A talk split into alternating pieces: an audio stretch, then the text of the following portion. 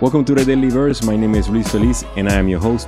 What we do here is we look for practical wisdom in the Bible to guide us through life as ambassadors of the kingdom of heaven, living in a world that is in desperate need of direction. All right, so with that said, let's go ahead and find today's verse, which comes from Romans 1, verse 16, where it says, For I am not ashamed of this good news about Christ. It is the power of God at work, saving everyone who believes, the Jew first and also the Gentile. In a world where conviction are often diluted and voices are muted, the Apostle Paul's declaration shines like a beacon of unapologetic belief. He stands tall unashamedly, committed to the gospel. But this isn't just a mere proclamation. It's a battle cry, a rallying call for believers of every era. The gospel isn't just a piece of good news. It's the very embodiment of God's power, working to bring salvation to all who believe. It transcends cultural, racial, and societal boundaries, inviting every human being into the warm embrace of God's redemptive love. Paul's words remind us that the gospel isn't limited by human restrictions.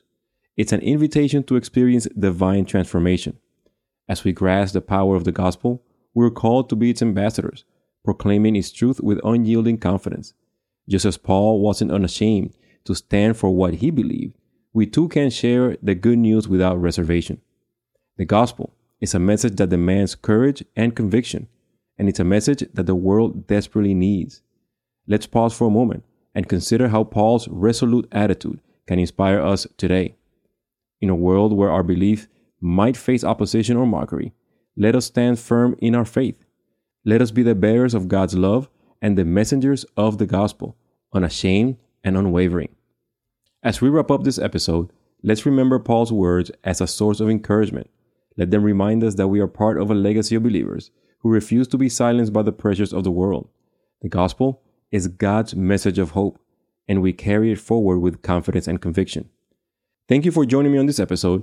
If today's exploration was valuable to you, share it with someone who could use a reminder to stand boldly in their faith.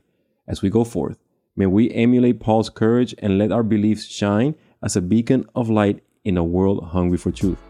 Until next time, stand unashamed, speak boldly, and let your unwavering beliefs ignite the heart of those around you. See you in the next episode.